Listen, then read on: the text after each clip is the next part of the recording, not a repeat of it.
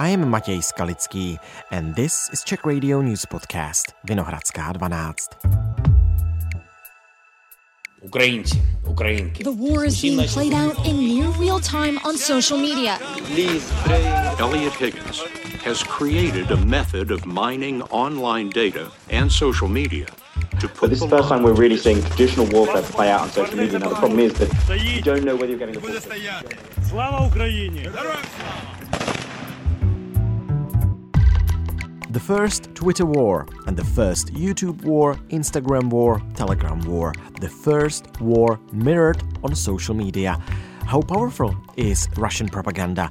And are there any free media outlets left in Russia? Questions for Roman Anin, the founder of the independent media outlet iStories.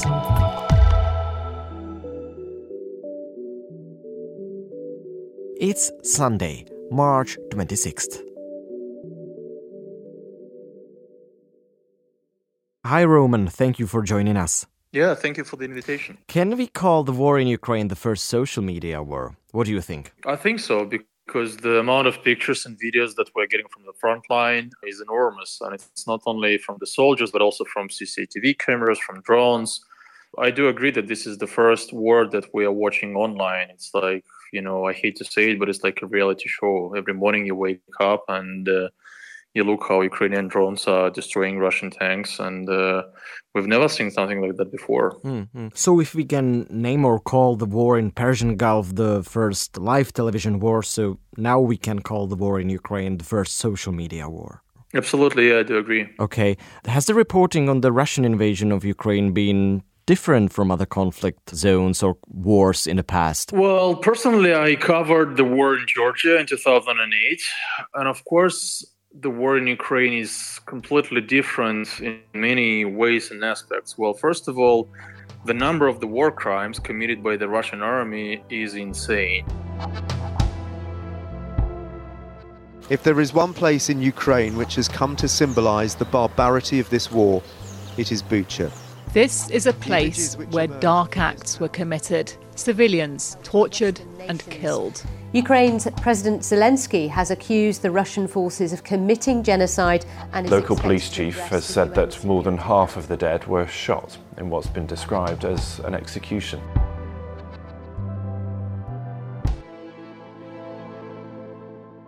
As far as I understand, it's not only in comparison with Georgia, but with other wars as well. For instance, we were talking to the investigators from the International Criminal Court, and they're telling us that they have never seen. I mean, one of them, you know, the head of the working group that is investigating the war crimes, he told us that uh, he had never seen so many war crimes committed by one army in, in one country. And we're talking about assassinations, rapes, and uh, many other horrible war crimes. So, sorry, by the way, you're documenting the war crimes. Yeah. Am I right? Aren't you? Yeah, we are the only media outlet that was not only able to document some of the war crimes, but also talk to the soldiers, Russian soldiers who had committed these crimes. And one of them even uh, confessed to us to killing a civilian in the Ukrainian village, uh, one of the Ukrainian villages in Kievsky region. And by the way, he was recently prosecuted by the Russian court and uh, he received five years uh, of um, postponed sentence but not for killing a civilian in Ukraine, but for spreading so-called fakes. As far as you know, I think that you know that after the start of the full-scale invasion, Russian authorities adopted a number of uh, censorship laws, and one of them is a law about so-called fakes, uh, which actually for the whole world means you know the law about the truth. So if you write the truth about the war in Ukraine, you can be sentenced in Russia. So this guy, this soldier, he uh, was prosecuted for actually confessing to committing this horrible war crime. So this is one of the main differences: the number of the war crimes. I mean, in comparison with, for instance, the war in Georgia that I covered. The scale of the war is also completely different. This is probably the biggest war in Europe after the World War II. And uh, I mean, you know, the front line is huge, and uh, we see fights in Bakhmut, we see fights in uh, other territories of Ukraine. And also, of course, uh, what is completely different is the way the Russian media is covering the war. I don't only mean the propaganda, which is terrible in Russia, but also uh, the independent media that is not that had to leave Russia and is now uh, forced to report from exile. Uh, this is something that we didn't face before as well. I mean, in Russia. Mm-hmm. So there are many, many differences, and yeah, it's a very big challenge for for us as journalists and for the whole world as well. Yeah, we will go through them all, but let's focus now on social media. Are you surprised by the amount of videos and pictures and posts from battlefields? I'm not because you know this is our life today. Everybody has a cell phone, everybody has a camera, everybody can do videos and photos, and uh, drones are so uh, so popular and uh, so heavily used in Ukraine, and that is why we're seeing so many videos from drones and also CCTV cameras. You know, video is everywhere, is around our life, and uh, I'm not surprised that we see so many of them in the social media or in the media. And and do you think that the social media has impacted the way people from west from the western countries perceive the war? Because you'll be joining Radio Days conference in Prague Yeah. in the next days with a presentation related to social media coverage of invasion. So this is why I'm asking you this. Well, yeah, of course. I think that um, the amount of, uh, I mean, video played a very important role in this war in terms that it persuaded many uh, world leaders that, you know, they need to support Ukraine. For instance, if you look at those uh, videos from Bucha, where you see how Russian tanks or armored vehicles or soldiers are killing civilians, and you see it online, you know, there is nothing else you need to prove because you see it by your own eyes and of course it makes great impact. Like you know when you see it i mean in the old times you know you had to send investigators on the ground you had to talk to numerous witnesses and still you know many people had doubts what was really going on there. Today people should not have doubts because you know they can see everything and uh, i think it, it changes a lot. It Mm. changes the perception and uh, i mean it helps ukraine which is you know i'm very happy about. But do you see any problems or do you have any concerns about mm, covering the invasion on social media? Well, for us as a, as a traditional media outlet, the main problem is that we can't.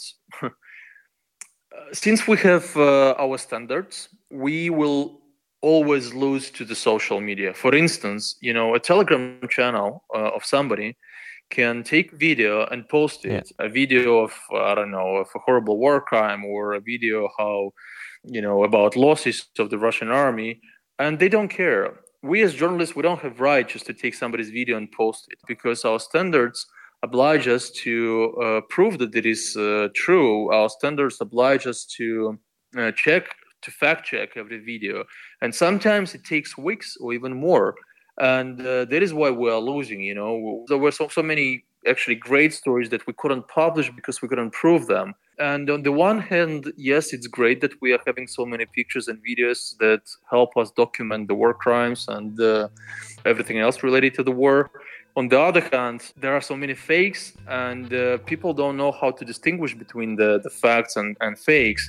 And yes, I mean, when it comes to the Western audience or to uh, the Ukrainian audience, it may be not such a big problem. But when it comes to the Russian audience, we see what is the disadvantage of uh, of this attitude because you know people, the readers, the viewers, they don't distinguish between the facts and the fakes, and they watch these uh, videos, uh, you know, that are spread by propagandists, and they don't even ask themselves questions whether it's true or not.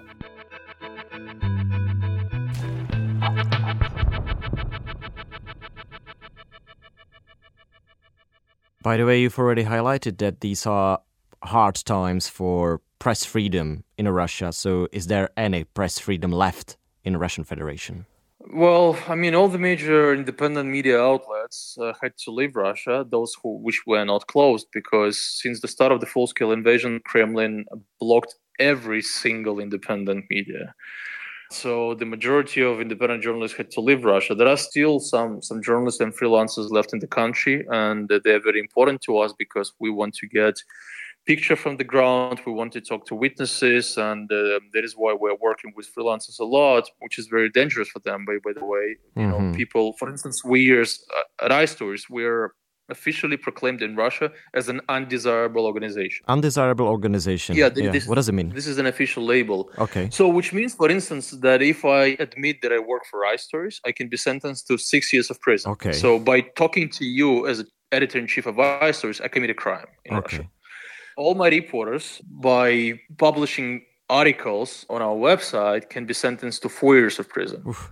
Every reader who reposts I, I sublime it, who reposts the story, whether it's Facebook or Instagram or any other place, can be sentenced to four years of prison as well for cooperation with an undesirable organization. Mm. And every person who donates to us in Russia can also be sentenced to four years of prison. In Russia, objecting to Vladimir Putin's invasion of Ukraine can come at a very high price, or rather, a very long sentence. One by one, Russia's independent media outlets have been forced to shut down since the start of the Kremlin's invasion of Ukraine. Under a law passed last year, journalists in Russia can be jailed for up to 15 years for reporting what the Kremlin considers fake news about what its military is doing.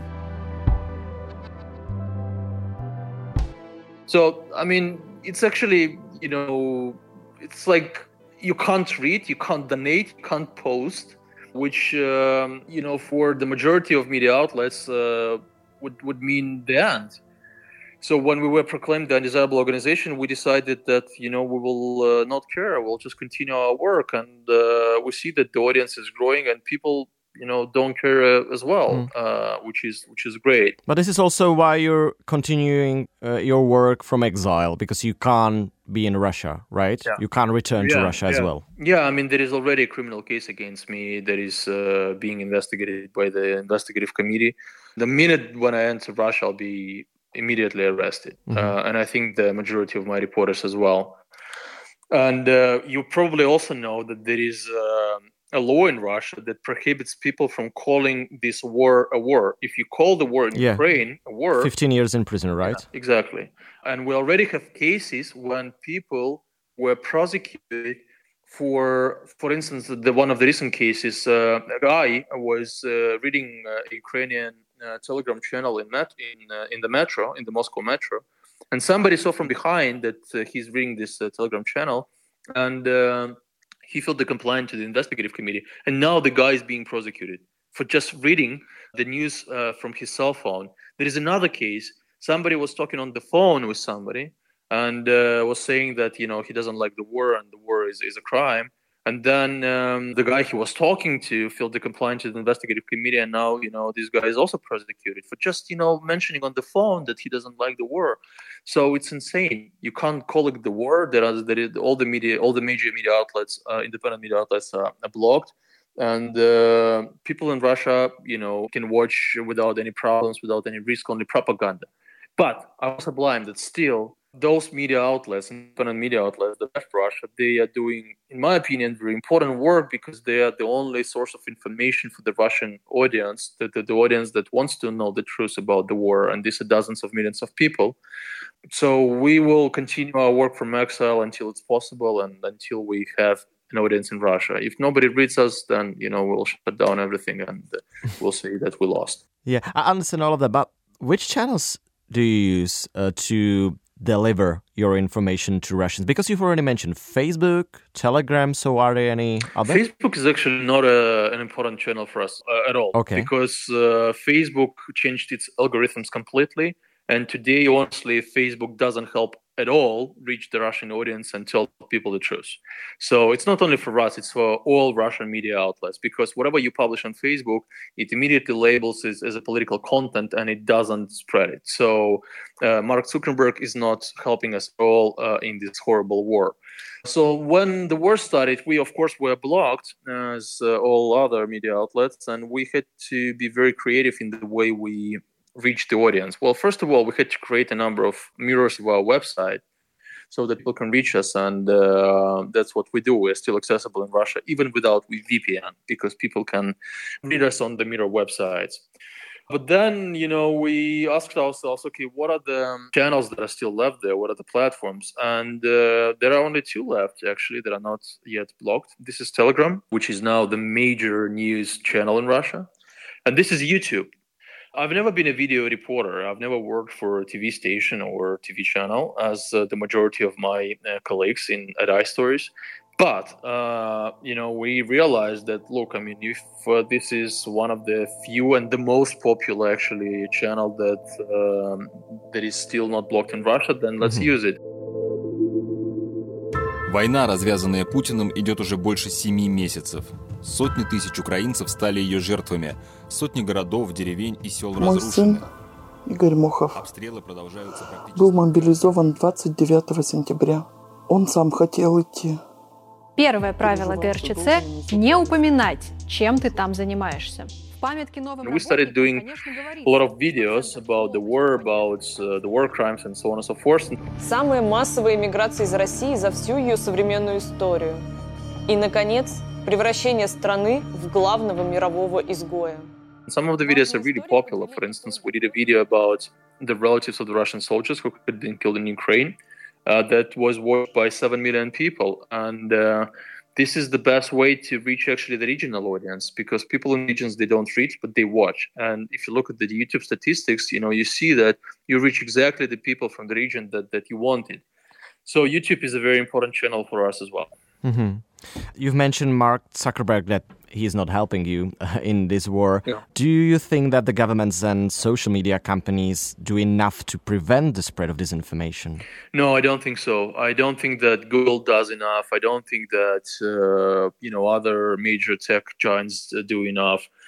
We, we recently did a story about uh, Google Discovery, uh, which is a very important uh, algorithm that actually shows the news to people all around the world. So if you have Android phone, then uh, Google Discovery kind of recommends you the most popular news from your region. So, and we analyzed what kind of uh, news uh, Google Discovery shows to the Russian audience, and it's horrible. All of it is propaganda. And I mean, I do understand that, you know, that uh, in Russia that would be probably the most popular channels because all other channels are blocked. Mm. But it doesn't mean that Google should follow this stupid algorithm and show propaganda, horrible propaganda to the Russian audience. And it's obvious that when the war is going on, you got to change something. You got to change something manually because otherwise you are involved in spreading this propaganda. And, you know, we did the story, we you know we got in touch with google but since it's such a huge corporation it's like you know uh, states nothing is changing. You know the war has been going on for more than a year and yes they blocked some of the most notorious for instance youtube channels that belong to propagandists but that is all. And uh, there is so much more that can be done to improve the coverage of the war and to spread the truth about the war in russia And how about Instagram and other social media? Are they available in Russia or not? Instagram is blocked, but still uh, it's being used by uh, many people. So we use Instagram, uh, you know, a lot as well, and we get sometimes very good views there. You know, half a million views of video, sometimes even more. And um, yeah, I mean, we try to reach the audience through all the possible uh, mediums. How about, to, you know, to get some advices to people who want to stay informed about the situation in Ukraine, who want to verify the accuracy of information shared online? What's your message for them? Well, the message is that you got to subscribe to three sources of information. Mhm. Okay. So one of them, just choose one Ukrainian media outlet, one that is uh, well known and that has a good reputation, and get the news from there. Then subscribe to one independent Russian media outlet, and I suggest iStories, of course, because I'm the editor Yeah. chief of, of iStories, and I still I didn't expect really- anything else. Sorry, yeah.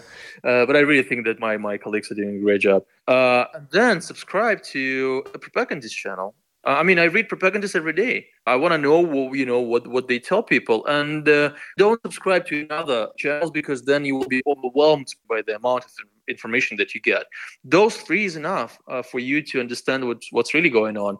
But if you want to have your own opinion, if you want to be objective, just read all three of them, including propaganda, and then you will actually see uh, because you know people are smart and they can see the approach of this you can see the, the, the different approaches of these three channels because you, you you will see that the independent media channel you know everything that we post or uh, credible ukrainian media outlets everything is fact based meaning that everything that we write uh, you can fact check you can Yeah, you double can check you fact know, check it uh, yourself, right? Exactly. You know, we, we we say what is the source of information, and you can see whether the source is credible or not.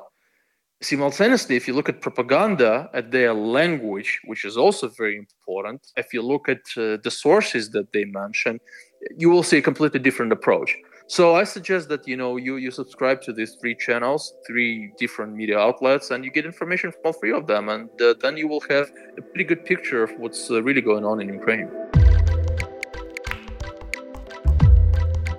Okay, thank you very much for your work, Roman, and thank you very much for all your answers in this interview. Thank you. And that's all for today. I spoke to Roman Anin, the founder of independent media outlet iStories. Thank you for listening.